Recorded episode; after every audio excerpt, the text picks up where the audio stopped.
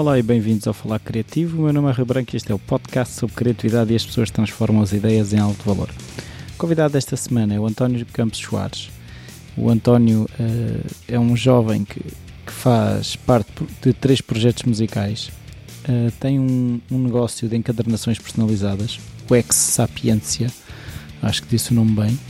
Um, o António foi sugerido uh, por um ouvinte do Falar Criativo, Michel Martins, precisamente por ser um jovem uh, cheio de ideias e um jovem que está a transformar essas ideias em alguma coisa. Foi uma conversa via Skype, claro que não é a mesma coisa do que ser pessoalmente, mas eu gostei muito de falar com o António. Até já. Olá, António.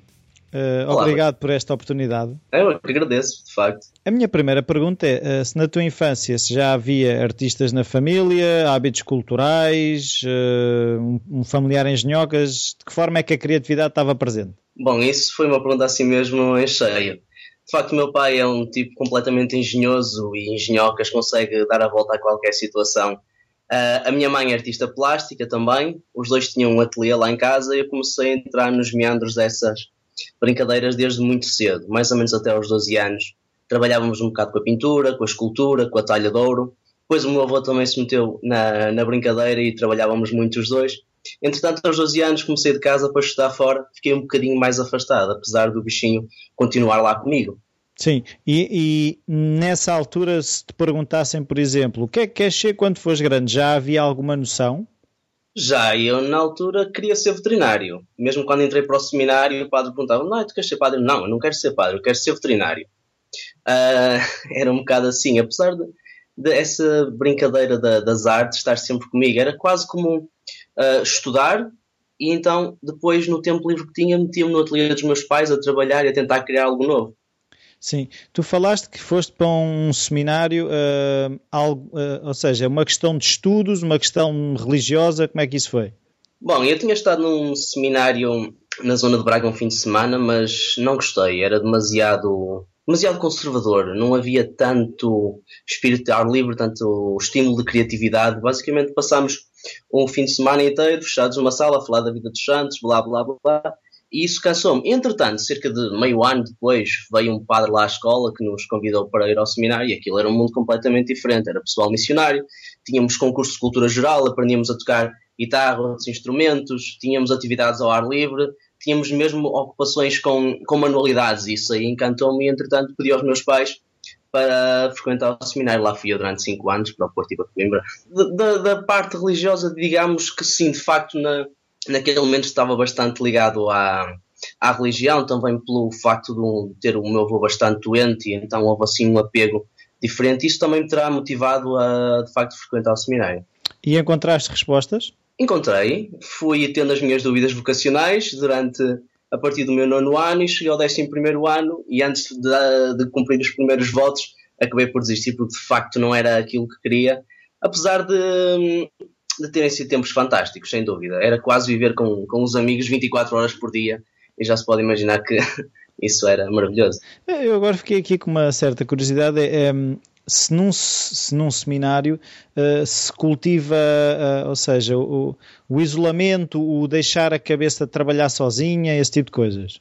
Bom, onde eu andei, uh, primava-se acima de tudo pela vivência em comunidade ok, tínhamos os nossos momentos de retiro, Sim. mas acima de tudo era vivia-se na, na partilha. Eu pode dizer-se que não tinha nada meu, porque se alguém precisasse, imaginemos que eu ao fim de semana levava sempre alguns cereais, chocolates e iogurtes para ter durante a semana. Se houvesse alguém mais carenciado, eu deveria partilhar por vontade própria. Uhum. Assim como os pagamentos que nós tínhamos não eram em função da, de, uma, de algo estipulado, mas simplesmente acreditavam na, na, nas pessoas e cada um pagava no final do mês aquilo que podia. E por isso mesmo nós também crescemos uh, acima de tudo como cidadãos, porque como não havia tantos meios monetários, uhum. acabámos nós por ter que fazer as, as atividades de, de, de, limpeza, de cultivo da quinta, outras manualidades, consertar alguma coisa, porque de facto era necessário que cada um de nós se aplicasse e desse o melhor pela comunidade. Então, e depois saíste do seminário, qual é que foi o percurso? Uh, voltei à terra natal, a Joane, fiz o 12 ano e voltei-me a encontrar mais ou menos no ateliê dos meus pais, voltando um bocadinho à questão da talha de ouro, apesar da loja que eles tinham já ter fechado, mas fazia sempre algumas brincadeiras, nem que fosse restaurar algum móvel lá de casa, algo do género. Depois fui para a Universidade para Braga, tirei línguas aplicadas com espanhol, francês e russo, uh, espanhol, inglês e russo. Uh, fui para Granada meio ano, que foi um tempo fantástico e bastante uh, estimulante, nomeadamente a nível da escrita.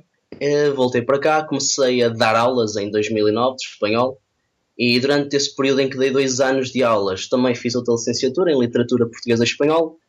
entretanto, acabei a licenciatura, fiquei também sem emprego porque houve uma, um despedimento coletivo, dado estes cortes tremendos que estão a dar na, na educação meti-me no mestrado e, entretanto, no ano passado, uh, por oportunidade talvez, houve um curso de encadernação, de ciclo de livro, em que estava inscrito o meu irmão, mas como ele estava longe, acabou por não poder frequentar e aproveitei a oportunidade e a partir daí foi sempre numa escalada neste, neste âmbito da encadernação. Então, e consegues explicar um bocadinho o, o que é que tu fazes para quem não conhece o teu trabalho? Posso, claro. Eu, basicamente eu faço. Eu, eu não gosto de dizer que faço cadernos ou livros, eu gosto, prefiro dizer que faço repositórios de escrita porque este projeto surge também um bocado pela minha necessidade de escrita em ter um espaço que seja uh, motivador, em que eu colha alguma inspiração, que não seja simplesmente aquele caderno que eu via todos os dias na escola e que vai ser preenchido com algo que eu gosto de escrever, mas simplesmente um espaço diferente uh, que, que me chama a atenção, que no fundo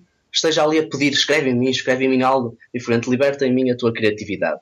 E então comecei a produzir uh, cadernos em branco, uh, desde papel reciclado, papel normal, papel envelhecido, com capa dura, capa mole, sempre em couro, trabalhados à mão, no fundo com, com gravações, com pintura.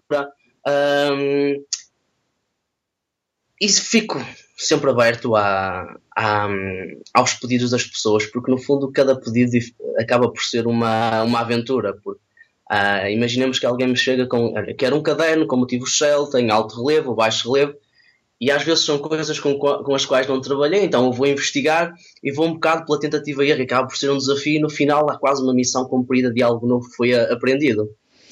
Uh, mas então, tu uh, é mais encomendas ou são projetos teus? Tenho das duas. Por exemplo, para, para os mercados, acaba por ser projetos meus. Eu vou, por exemplo, pesquiso um bocado, ou como adoro ver séries e filmes, inspiro-me em algum caderno ou em alguma série que encontrei em algum desses filmes que uh, que vi e, um, e, trabalho nisso. Ou quando são encomendas, também trabalho paralelamente, o que acaba por ser bom porque nunca canso de, de, um, de um só projeto. Sim, mas uh, normalmente consegues descrever o processo de fazer um caderno, começas a, a, a apanhar essa informação, uh, estudas que tipo de couro, preparas o couro, a encadernação, ou seja, se consegues descrever o processo de criar um caderno. Ah, com certeza. Uh, a primeira coisa que há a fazer é saber qual o tamanho que, que, é, que é pretendido para o caderno e se é mais, uh, mais clássico ou algo mais moderno. A partir daí, a fase seguinte é então cortar o papel. Uh, corto, de acordo com o número de páginas que a pessoa pretende. Uh, faço depois se o papel tem que ser envelhecido, acabo por fazer uma, uma, uma, uma mistura em que envelheço as folhas uma a uma, deixo-as a secar, e caso contrário, é simplesmente dobrar o papel. Pronto, dobra-se o papel, Uh, toda a lombada é marcada onde ele tem que ser furado, em cada um dos cadernos. Imaginemos que nove cadernos dobrados, ou seja, são amontoados, fazem-se as marcações, ele é furado e então depois é cozido. Todos os cadernos são cozidos uns aos outros. No final uh, disso, a própria lombada que já está ali formada é colada, com, geralmente uso cola branca, porque um dia se for preciso fazer alguma intervenção, pode ser, pode ser diluída, é muito mais fácil o processo e acaba por não deixar cheios também é, é, colado e depois o caderno é martelado de acordo se a pessoa quer, fi, quer ficar com a lombada curva. Ou seja, se ela é curva, ele acaba por ser martelado para dar aquele, aquele efeito mais arredondado. Ok, essa é a primeira fase, chamada o miolo do caderno, que é o interior. Seguidamente, escolho o couro de acordo com a, ou com o meu projeto ou com a encomenda, escolho a cor que acho que se vai enquadrar mais, ou simplesmente pego numa pele crua, ou seja, uma pele sem qualquer tratamento, para eu próprio poder pintá-la ou tingí-la e gravá-la. Uh, e depois disso, a pele é colada na, na capa e na contracapa, que pode ser feito de, de cartão ou de madeira, depende também do gosto da pessoa. E uh, depois disso estar colado, temos as duas partes, então o miolo e a, e a capa. Finalmente, une-se as duas peças e está o caderno feito. Convém sempre ficar de dois dias na prensa para não haver qualquer risco de empeno. Então isso tudo normalmente demora quanto tempo? Depende muito do, um, do, do processo. Mas, por exemplo, eu, eu tenho aqui este livro, este maiorzinho, não sei se estás a conseguir vê-lo. Uh, este caderno Sim. é basicamente um A4. Uh, Deixa-me abri-lo. Demorou-me cerca de 4 a 5 dias a ser feito. Isto foi um projeto conjunto com uma amiga de, de Évora, a Teodora.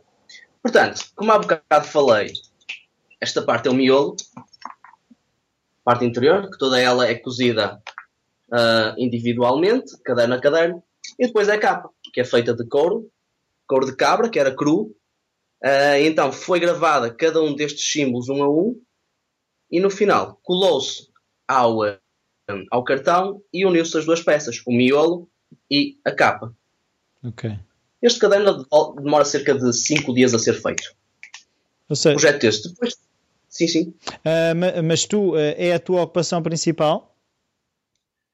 Ainda não, mas gostava que futuramente fosse. Uh, de facto, eu estou também a fazer um mestrado e tenho a tese para entregar.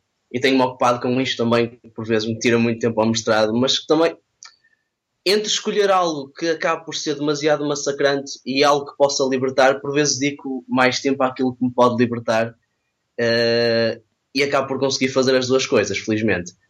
Mas tenciono, obviamente, acabar o mestrado, se não for em outubro, talvez em janeiro, mas futuramente gostava imenso de fazer disto a minha, a minha ocupação.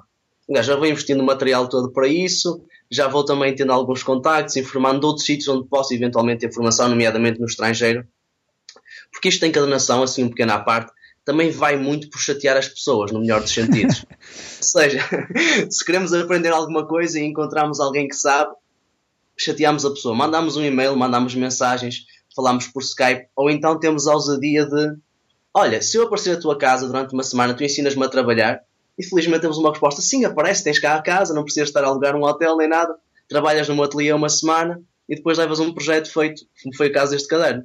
O pior que eu podia eh, receber era um não, por isso arrisquei-me e a resposta foi a melhor. E depois, nesse sentido, também temos de estar abertos a que as pessoas nos chateiem. Ou seja, eu digo sempre às pessoas, se quiserem aprender alguma coisa, passem lá em casa, mandem um e-mail ou façam um vídeo. Simplesmente. Ah, mas tem, essa colaboração também tem sido cá ou já tens ido lá fora? Ainda não fui ao estrangeiro, mas gostava muito de ter ali uma encadernadora que tem em Pontevedra. Estou a pensar em mandar-lhes um e-mail também brevemente porque em julho passado fui para Évora com uma, uma amiga romena, a Teodora, que tem um, um site também fantástico, é o Teo Studio, e foi com ela que aprendi muitíssimo. É um bocado, acaba por, uh, acabamos todos por ganhar um bocado de ousadia de perguntar, não é? E uh, arriscamos, vamos mesmo sem conhecer as pessoas, no segundo dia parece que já nos conhecemos há imenso tempo, partilhamos, aprendemos imenso, uh, a criatividade é muito estimulada também pelo gosto da outra pessoa, é, fantástico. Uh, e tu, uh, essa, tu falaste há bocado que uma das ferramentas é séries em que vês que há cadernos que te puxam. Tu tens algum, alguns livros, uh, algum tipo de. Como é que é dizer? Como é que tu alimentas a máquina além das séries? se calhar vais na natureza e vês, por exemplo, epá, aquilo, se calhar aquele bocado ali dava um, um efeito giro. Como é, que, como é que isso faz? Se gosto, pego e colho a ideia. Por exemplo, no, nos workshops que tenho dado, acabo por, para preparar isso durante a primavera vão apanhando flores, apanhando um, folhas ou outros motivos da natureza que deixo a secar e depois acabo por fazer trabalhos com eles. Um, ou mesmo se encontro algum material, acabo por tentar estudar a melhor maneira de utilizar. Acabo por ficar bastante aberto àquilo que posso colher e que a própria natureza ou a situação me pode dar. Uh, agora, mesmo, claro, que se encontro um livro antigo numa biblioteca, numa feira de antiguidades, se não tenho dinheiro para comprá-lo, pelo menos estudo ali ao pormenor ou fotografo o máximo que posso para trazer para casa para me inspirar um bocado para fazer um trabalho meu. Eh, e, e, tu sentes que as pessoas uh, têm a curiosidade de ter estes cadernos? Ou seja, se não, era, se não há aquela lógica de vou ao Staples, compra lá um caderno e está feito. Uh, qual é que, se tu percebes qual é que é a relação que normalmente que as pessoas que investem num caderno desses, têm, claro que terão uma relação diferente com ele. Ah, obviamente, isso de facto, principalmente nos cadernos rústicos, que são cadernos um bocado diferentes destes. É, neste caso, o miolo é todo cozido entre si e depois é colado uma capa. Ou seja, acaba o caderno e ele fica na prateleira. Os cadernos rústicos são um bocado na, na onda do que tinha o Leonardo da Vinci, que eram em que o miolo era cozido diretamente ao couro. E esses cadernos, depois de explicado à pessoa uma, um dos pequenos pormenores, acaba por se fazer uma, uma, acaba por se criar uma perspectiva diferente. Ou seja, a pessoa não tem tanto medo de escrever, de, de usar aquele caderno que está tão, tão rústico, tão, uh, tão diferente. Porquê? Porque esse caderno permite que no final todo o miolo seja removido, cozido individualmente e se possa uh, pôr de novo papel nesse caderno. Ou seja, se é uma peça que a pessoa tanto estima, pode ficar com ela a vida inteira, só tem que ir preenchendo. Uh, mas relativamente a isso, de comprar cadernos em, em lojas mais. Assim, os cadernos comuns, uh, de facto, as pessoas sabem ver a diferença. Às vezes o preço pode ser um, um pequeno impedimento, mas aí é necessário convidar as pessoas a entranharem-se no, no, no produto. Ou seja, se a pessoa simplesmente passa no mercado e vê e pergunta, não é a mesma coisa do que eu convidar a pessoa a pegar no caderno, a sentir a textura do papel, a sentir a textura da cor e a contar a própria história do caderno.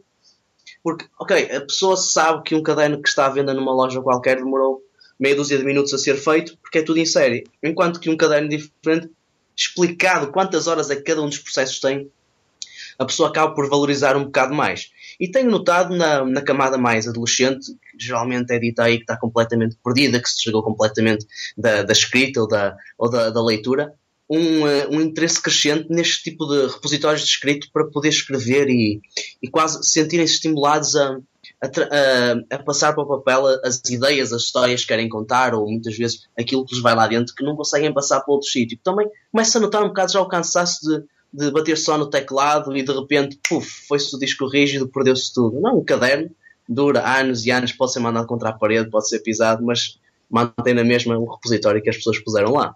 Pois é assim, eu também gosto muito de cadernos, mas uh, tu falaste em uma coisa que às vezes também acontece, é uh, às tantas uh, quase que há um certo pudor de começar o caderno, de epá, o caderno é tão bonito, ficamos um bocado intimidados de tudo o que eu possa fazer é, é, é, pouco para este caderno, não é? Nunca sentiste isso em algum projeto que tu tenhas feito e que depois tu uses?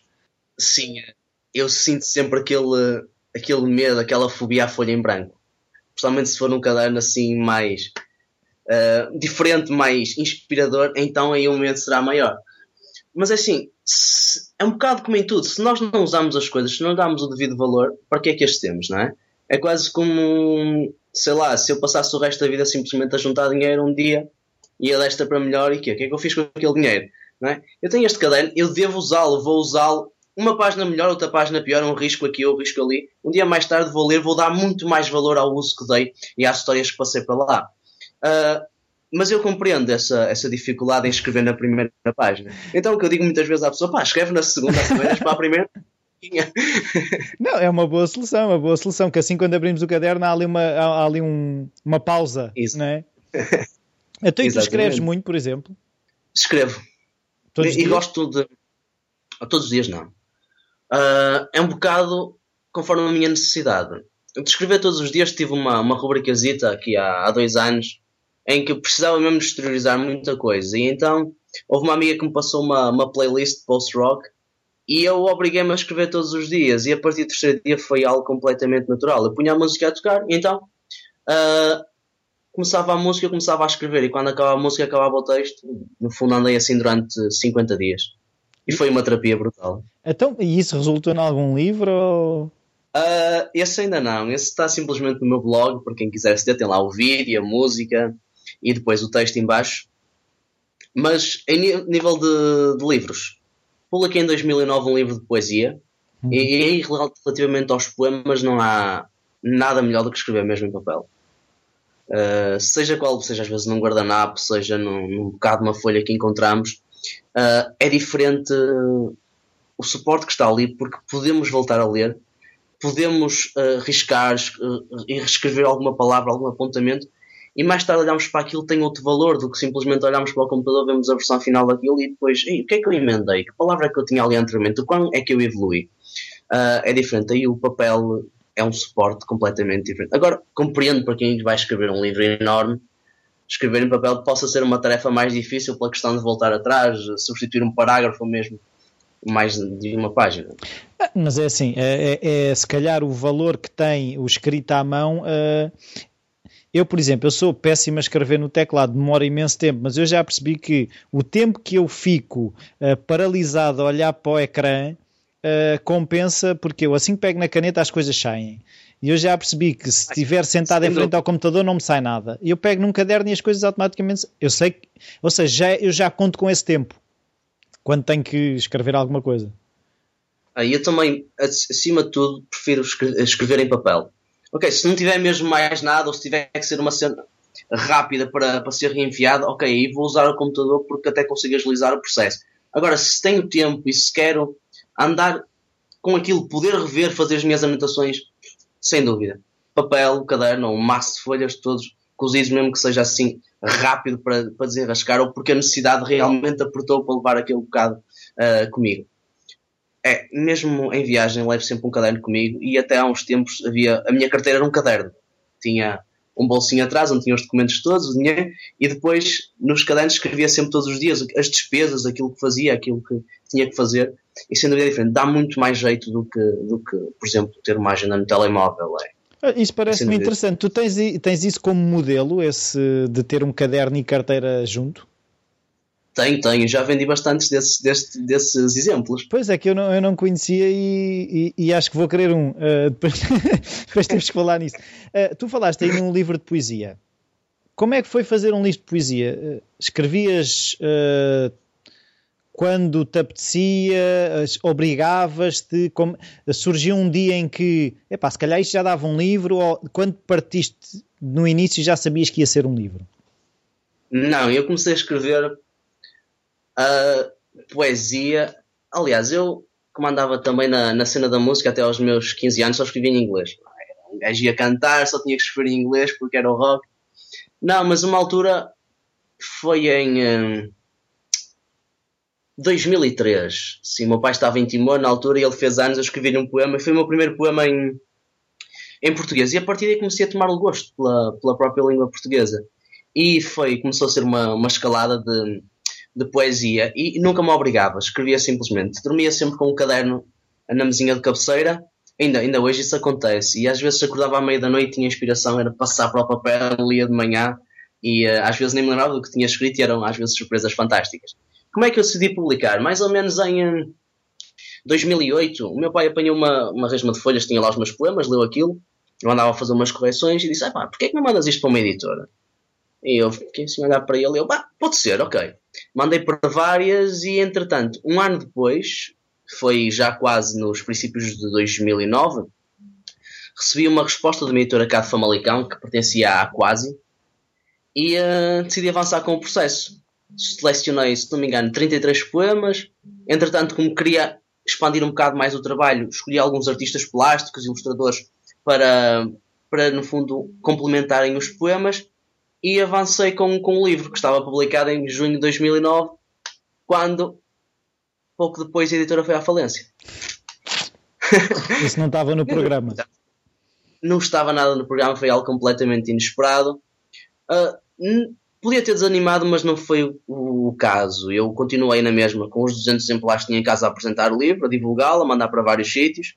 Os outros 200 exemplares que ficaram na editora, não faço a mínima ideia de onde é que eles foram parar, se foram abatidos ou ou se estão aí a ser vendidos ao desbarato, mas que se forem vendidos ao desbarato e que se alguém os comprar e ler, já é um, já, já fico contente com isso. Entretanto, para dar a volta à situação, comecei, comecei a escrever novamente, não, comecei a compilar algo que já tinha, que já tinha escrito, uh, fui escrevendo mais e agora estou a preparar um novo livro, há cerca de 3 anos que ando a preparar nisso, mas está a ser mesmo nas calmas. Mas livro de poesia? Para, também de poesia. Até escrever uh, ficção? Já te passou pela cabeça? Não, não está nos planos? Já, já, sem dúvida. Já comecei a escrever três deles, mas não, não gostei. Entretanto, uh, para aí há dois anos atrás, comecei a escrever um, um livro de ficção. Já vou para aí nas 60 palhas, já é uma vitória, não é?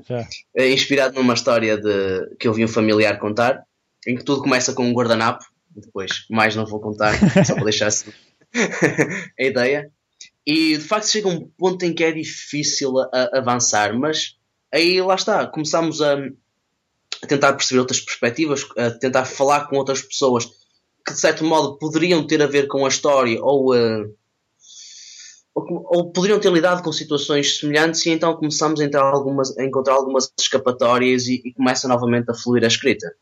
Ou seja, mas uh, tens feito no fundo uma pesquisa não sistemática para, para, isso, para esses livros terem fim, é isso? Exatamente. Aliás, a única pesquisa podemos dizer que é mais sistemática, será sobre alguns factos da Guerra Civil Espanhola que quero incluir no, no livro. E de facto aí andei a pesquisar, nomeadamente na zona de Granada, tinha que escolher uma cidade onde estive e que me marcou imenso. Uh, falei também com alguns professores meus de cultura e literatura espanhola, para por alguns, alguns pormenores, porque de facto, se vamos escrever uma, uma, uma, parte mais ficcionada e queremos meter factos de histórias, não, não convém estar ali um bocado ao lado, não é? Convém ser, ser exato. E então, aí nesse sentido, fiz uma pesquisa mais sistemática. O resto, situações do, do dia a dia, histórias que se calhar não têm interesse para muita gente, mas contadas pela pessoa que as passou, ganham uma, uma vida completamente diferente. Isso tento, tento um, aproveitar tudo para, para, para, escrever, no fundo. E muitas vezes, quando estou a falar com as pessoas, saco o telemóvel, começo a gravar, peço e não é só gravar o som, muitas vezes é gravar o rosto da pessoa para depois, ao escrever, saber qual a intensidade uh, que dar a, a, a, essa situação também. Ou seja, mas eh, não tens uh, uh, um horário para escrever, é escreves quando essas situações vão aparecendo? Geralmente à noite. É. à noite é sempre aquela parte, a partir das duas da manhã. A partir das duas da manhã. mais produtivo. É assim, mas pelo que eu sei, tu também tocas numa banda, mais uma coisa. Né? Sim, és... aliás, são três projetos. uh, primeira pergunta é: uh, uh, o que é que tocas na banda?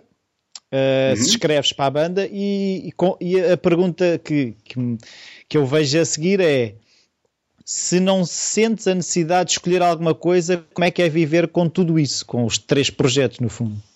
Bem, eu toco baixo em três projetos musicais. Ainda um por cima a música é... são três projetos. Sim. Ah, boa.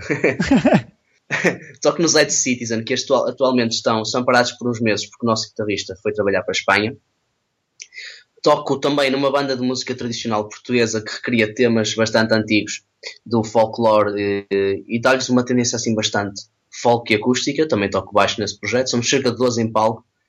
Uh, e toco noutro projeto que ainda não vou revelar o nome porque vai ser, vai ser brevemente. e estamos a, a aprontar tudo. Uh, bem, isto já foi mais difícil conciliar. Digamos que há dois dias por semana que são reservados a partir das 7 para ensaiar uh, nomeadamente com Ed Citizen e com outro projeto. Quanto ao, ao, aos Pedra d'Água, uh, ensaiamos mais na, na, altura quando há para preparar espetáculos. Mas como é tanta gente, também há necessidade de, de ser organizados. Então, ou seja, geralmente é à terça-feira, a partir das nove da noite, temos um ensaio com os temas todos que temos que tocar, que já são conhecidos de toda a gente. Estamos lá, retificamos isso, vemos o que é que é preciso melhorar, o que é que se pode introduzir, e assim a coisa vai, vai rolando. De facto, eu estou metido em muitos projetos, mas sabe-me bem estar em todos eles. É, é quase sentir que o tempo está ocupado com algo útil, com algo que possa dar o, uh, o corpo e a mente à criatividade. Enquanto à questão de se escrevi algum dos temas, num dos antigos projetos, de facto, era eu que compunha, porque também estava na guitarra, então havia uma facilidade maior de, de compor. Uh, no entanto, agora não. Agora o, processo funciona mais ou menos. O nosso guitarrista ou traz uma. O, o nosso guitarrista e vocalista ou traz uma letra ou parte da letra com uma ideia já de um, de um riff na guitarra e a partir daí entramos na sala de ensaios ele apresenta aquilo, pá, pessoal, é isto, altamente. Começamos ali a compor e no final de um, dois ou três ensaios surge uma, um tema novo. Então, eh, como é que tu consegues estruturar isso tudo? Ou seja, já percebi que há um, uns dias para a banda, uh, então, mas tu, por exemplo, consegues descrever um dia normal de trabalho, a semana é acordas cedo, acordas tarde, o que é que te ocupa o tempo? Uh, estavas uh, a dizer que queres ter sempre o tempo ocupado, mas há de haver alturas em que não está ocupado, não sei, pergunto. Sim, sim, também, também. Ora bem, tipo, na última.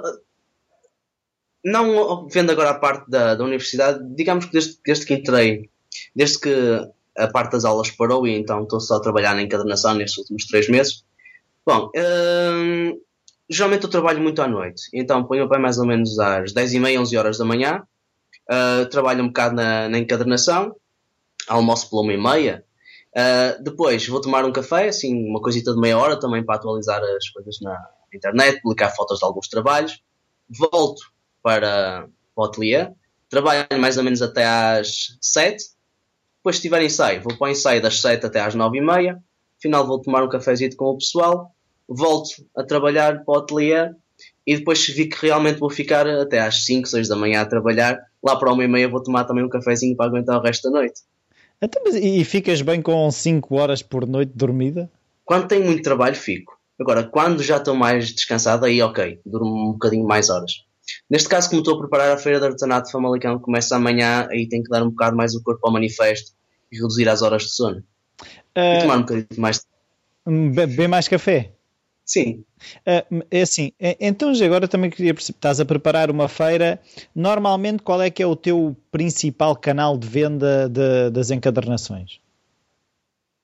Uh, neste caso, eu fiz cerca de 10 mercados neste último ano. Então, quando estamos a falar de mercados, falo de coisas que são de uma tarde ou de um, de um dia.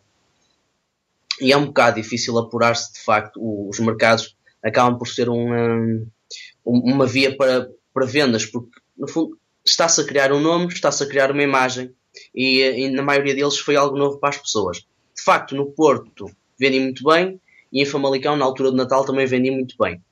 Uh, agora, o que tem sido mais rentável tem sido de facto as encomendas. Uh, o pessoal vai vendo, vai aos mercados e não compra, mas leva um cartão de visita, entretanto liga-me, manda um e-mail, encomenda alguma coisa. Portanto, vou trabalhando nesse sentido. Ou mesmo alguns restaurantes de cada zona veem que eu também trabalho na encadernação e na caligrafia artística. Também telefono, encomendam menus completamente escritos à mão, encadernados, e assim se vai fazendo um bocado o, o trabalho. Claro que de facto há mercados melhores, há mercados piores. Se for no início do mês são fantásticos, se for a meio do mês ou no final já é assim um bocado mais complicado. Mas estou com bastante expectativas aqui para, para Famalicão, porque de facto já há algum nome associado, tenho produtos novos e, e mais. Não sei, que, que eu mesmo olho para eles e sinto mais orgulho daquilo que já, que já fiz. E vão ser 10 dias e vai ser muita gente a passar por lá se não for para vender, pelo menos para criar mais contactos para me dar encomendas para um ano inteiro. Claro, mas eh, agora também surge uma questão que é se tu tens sentido o, o, o, crescer como artesão, ou seja, se consegues ver uma grande evolução, uh, se, se as coisas demoram menos tempo, se, ou seja, de que forma é que tem, se tens sentido uma evolução? Sem dúvida. Nestes últimos quatro meses tem sido, tenho feito trabalhos que, que não imaginei que sequer conseguia fazê-los. Comecei, ok, vamos encadernar um caderno, assim, muito cortadinho, ou seja, uma guilhotina, parava aquilo, depois encadernava com, um, com revestimento vinílico, assim, é o que é o mais comum, e via aquilo, bah, ficava uma coisa igual às outras, não é? E a partir daí, eh, desde que comecei a chatear as pessoas, comecei, pá, vamos experimentar este pormenor, vamos experimentar com aplicações metálicas, vamos experimentar trabalhar o couro desta maneira vamos experimentar pintar o couro, vamos experimentar gravar, vamos experimentar cadernos com feitios diferentes. E aí noto que de facto já estou a um nível muito, muito superior. E, e que mesmo como artesão em termos de tempo de trabalho, se eu inicialmente demorava horas, por exemplo, para cozer um caderno, hoje já estou a cozer um caderno e a ver uma série, por exemplo. já consigo agilizar o processo e estar mais à vontade com isso. Um, mas nunca te aconteceu, por exemplo, ter uma encomenda grande e tipo, como é que eu vou conseguir fazer isto tudo? Uh, com muito café. Com muito café. O café é, é, o teu amigo, é isso? Exatamente. Eu também. Não, de facto, Sim. já num, numa encomenda que tive para um bar de Guimarães, também nos escritos à mão, foi assim uma, uma, uma encomenda com alguma urgência e de facto eu tive muitas horas sem dormir e no final de, de, de vários dias estava com a mão quase toda pisada de escrever aqueles, aqueles menus todos. Foi bastante doloroso, mas consegui. Mas não sentes que uh, uh, essa falta de descanso pode comprometer uh, a qualidade do trabalho? Uh, poderá, ainda não senti isso. Espero não vir a sentir. De facto, depois da, da Feira de Artesanato de Famalicão, já tenho, as já tenho várias encomendas agendadas, mas de facto estão mesmo agendadas para o tempo que tenho para trabalhar para elas e aí vou, vou dar um bocadinho mais o corpo ao descanso, porque também vou ter que me concentrar novamente na tese, então aí vou ter que ter mais horas de descanso e distribuir entre o trabalho e a própria uh, tese. Eu reparei que também tens uh, uma loja digital uh, no Etsy ou assim uma coisa, não é? Sim. Qual é que tem sido o retorno disso e dos likes no Facebook? É que eu acho que a história dos likes no Facebook é muito bonito, mas depois não se transforma em grande coisa. Ok, o Etsy é uma coisa muito recente um, e uh, não tem havido de facto compras diretamente pelo Etsy, mas sim pessoal que vê no Etsy e depois vai ao Facebook e encomenda-me. Um, mas essa questão dos likes É, de facto, não quer dizer que ter uh, 750 likes, 1500 likes, se vá a partir daí vender fortunas, não é? Uh, o Facebook é, é, interessante, mas também há que ter uma manutenção muito grande. Então, para que realmente esses likes possam valer a pena, há quase uma necessidade de estar a fazer publicações aí três por dia, três por dia, ou pelo menos uma por dia, para o pessoal estar sempre a levar com aquilo e de facto ver que há ali trabalho, que há, que há projetos novos e então criar um interesse. É quase como criar ali uma, uma base de dados de possíveis interessados nos trabalhos. Podem não Mas comprar agora e podem comprar mais à frente, não é? Exatamente, não é simplesmente a coisa, ah, divulguei a minha página, tive 700 likes e agora vou ficar aqui. O pessoal que venha ver, que venha procurar, não é? Não. Nós temos que ir ao encontro das pessoas. E também, quando elas vêm ao nosso encontro, ainda, eh, ainda, ainda mais do que isso, há que saber recebê-las e, e fazerem parte daquilo que possam comprar ou possam querer encomendar. E já tiveste que fazer um caderno que não gostasses, ou seja, que a, pessoa encomendou um caderno que era exatamente aquilo que ela queria e tu, epá, não... estás a perceber que não era propriamente o caderno que tu farias. Não, ainda não me apareceu isso. De facto, há, há encomendas que são assim um bocado mais chatas quando temos que trabalhar com, com vinis em vez de, de, de pele ou mesmo com coisas mais sintéticas e de facto aí não, não há tanto prazer. Mesmo trabalhar nestas coisas, os cheiros do material que estão à volta acabam por influenciar bastante. E estar a sentir o cheiro do, do couro ali à volta a trabalhar é muito mais agradável do que estar ali com um rolo de vinil que vem aquele cheiro a plástico e que é, que é insuportável. Mas de facto ainda não me apareceu esse caderno que eu disse estou completamente cheio no final. Não, mas se um dia aparecer, ok, tipo, das duas uma, ou faço ou não faço. Claro. Mas nesse caso, não acho que, que também dizer não faço só porque não gosto. Não sei, tinha que ver de acordo com as encomendas todas que tivesse e, e ver. Ah, porque eventualmente algum dia, se tiver muitas encomendas, terá que haver uma filtragem. Não, não do sim e do não, mas talvez dos prazos. Não é? E, hum, e das duas, uma, ou assumo aquela postura que simplesmente quero vender e não importa o que ou, uh, ou assumo aquela postura intermédia. Ok, quero vender, mas também quero fazer algo que me dá mais prazer. E neste momento estou muito mais inclinado para fazer aquilo que me vai dando mais prazer. Daí também filtrar aquilo que vou, vou, que vou produzindo e que vou revelando ao público. Não é? Se eventualmente tiver assim um trabalho que não me agrada, eu não vou andar a divulgá-lo da maneira que divulgo um, que divulgo um caderno de, de, de pele assim, a parecer muito mais antigo, foi uma encomenda que eu adorei fazer. Não é? Isso também é um bocado a estratégia daquilo que nós queremos mostrar ou não. Até aí, eh, por onde é que tu te vês a crescer eh, com esse projeto? Bem, eu gostava de, em janeiro, criar uma microempresa com, uh, com este projeto. Uh, e entretanto, também andei a investigar cursos onde eventualmente pudesse aperfeiçoar as técnicas e encontrei-o nos Estados Unidos dois anos, mas quando vi as propinas daquilo, assustei-me completamente. São 22 mil euros de propinas por ano. Pois. Ou seja, está um bocado distante daquilo que eu poderei alcançar. Por isso, o que é que eu vou tentar fazer? É ir duas ou três vezes por ano. Um, esse pessoal que já sabe muito da encadernação, quer em Portugal, quer no estrangeiro, vou pedir para ir aprender com eles. Ou seja, eu já quando vou de férias gosto de ir aprender alguma coisa, conhecer algo diferente. Porque é que não é de fazer férias e aprender com alguém e conhecer sítios diferentes, pessoas diferentes e crescer? Uh, quer, quer não só a nível profissional, mas a, mas a nível criativo. E quando esse profissional acaba por ser uma expansão da nossa criatividade, aí de facto pode ser que o trabalho liberta, não é? Até aí tu uh, desligas como? Praticas desporto, vais ao cinema, como é que a coisa funciona? Eu confesso que não tenho muita necessidade de, de desligar desta questão das encadernações, porque de facto é, é, prazeroso aquilo que se faz, e então ver a nossa evolução cá por si ainda maior. Mas também, olha, de facto, uh, desligo, vou ter com os meus amigos, geralmente uh, tomar um café, dar uma volta. Também gosto de cinema, apesar de, de não ir tanto por ser bastante caro. Vou a concertos também. Uh, a própria música acaba por ser um escape para isto tudo e gosto de, de viajar. Não é que eu faça assim com tanta frequência agora, não é? Como quando trabalhava, mas geralmente pego no fim de semana um dia inteiro e vou conhecer um sítio diferente. É assim costumo, costumo fazer. Ou a leitura mesmo. Ficar simplesmente no sofá com um livro e começar a ler. Há, há alguma coisa que tu consideres importante do teu processo que nós não tínhamos falado e que gostasses de partilhar? Um, de facto, gostava que, que as pessoas fossem mais curiosas relativamente ao processo. É uma. Porque eu, eu gosto imenso de conversar. Então, se estou, por exemplo, no mercado e se chega alguém e começa a conversar e, e de facto entramos ali, eu a explicar e a pessoa também a partilhar um bocado daquilo que sabe ou não sabe ou quer aprender, acaba por passar ali uma, duas, três horas fantásticas. E um, a questão do diálogo, da, da partilha, acaba por ser fundamental. É? Porque, no fundo, este projeto acaba por crescer muito da partilha, uh, quer minha, quer de, daquelas pessoas que se dispõem a ensinar-me, quer daquela pessoa que faz uma encomenda e que também tem a paciência para explicar aquilo que quer, e aí de facto dou, dou, dou imenso valor ao, ao, cliente que faz isso, e uh, o preço acaba por ser diferente, não é?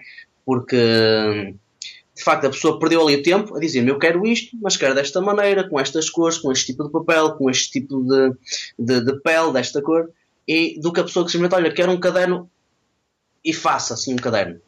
Ok, eu vou fazer e vou fazer com gosto porque também vou ter ali momentos de criatividade e vou estar ali à procura de algo diferente. Mas claro que me vai demorar um bocado mais tempo. Enquanto a pessoa que diz eu quero desta maneira, uh, eu já vou poupar ali um bocado de tempo também para compensar a paciência da pessoa e a abertura dela também por, por falar. Agora, relativamente ao projeto, convido as pessoas a acompanharem sempre, porque eu tenho a certeza que o que, o que hoje é feito, daqui a seis meses vai ser ainda melhor. E uh, não tenciono parar de maneira nenhuma, isto vai ser agora sempre a trabalhar, a pesquisar, a chatear pessoal. E uh, não sei, se quiserem aparecer lá ao ateliê, é só dar uma, um, um, toque ou mandar uma mensagem que eu tenho aquelas portas sempre abertas para quem quiser aprender ou quem quiser ver como se faz ou sei lá, curiosos, apareçam. Muito obrigado, António. Foi um prazer falar contigo. foi. Bem-vindos de volta. Espero que aceitem o convite do António e façam-lhe uma visita em Joane, ao pé de Braga. Uh, o António, como podem ver, terá o maior prazer em receber-vos. Gostaria de agradecer mais uma vez ao Michel Martins a sugestão do, do António. É um exemplo de, de uma pessoa que gerou valor para outra pessoa. O Michel, ao sugerir o nome do António, eh, gerou valor não para ele, mas para, para o António. Eh, o facto de ter esta oportunidade do António divulgar aquilo que faz, de falar o porquê que faz. Por isso, se vocês tiverem sugestões, o e-mail rui.falacreativo.com está sempre disponível através da página no Facebook. E depois, se vocês quiserem ajudar o Falar Criativo, tem várias maneiras. Uma delas é divulgando uh, através das redes sociais, é fazendo as avaliações e as críticas no iTunes e no meu site uh, tem um botão de donativo. Se quiserem dar um donativo, paguem-me um café se quiserem para ajudar nas despesas do, do Falar Criativo, que não é uma fonte de rendimento. Uh, por isso, se, se gostam daquilo que eu, que eu ando aqui a fazer juntamente com os meus convidados, se puderem dar uma ajuda, fico agradecido. Por isso, uh, por esta semana é tudo. Ainda vou apanhar mais um, uns raios de sol para ver se o, o branquela, o Rio Branco, não fica tão branco. Até para a semana.